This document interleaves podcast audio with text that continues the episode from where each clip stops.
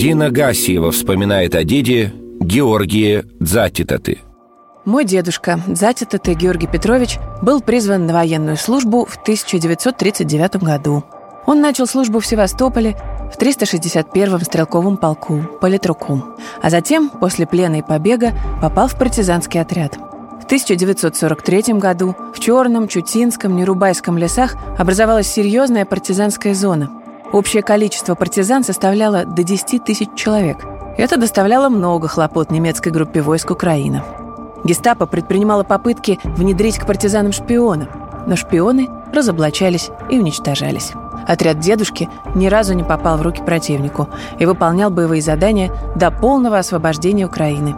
Они совершали налеты на полицию, немецкие комендатуры, участвовали в боях за освобождение города Знаменка, сел Плоское, Дмитровки, Калиновки и многих других.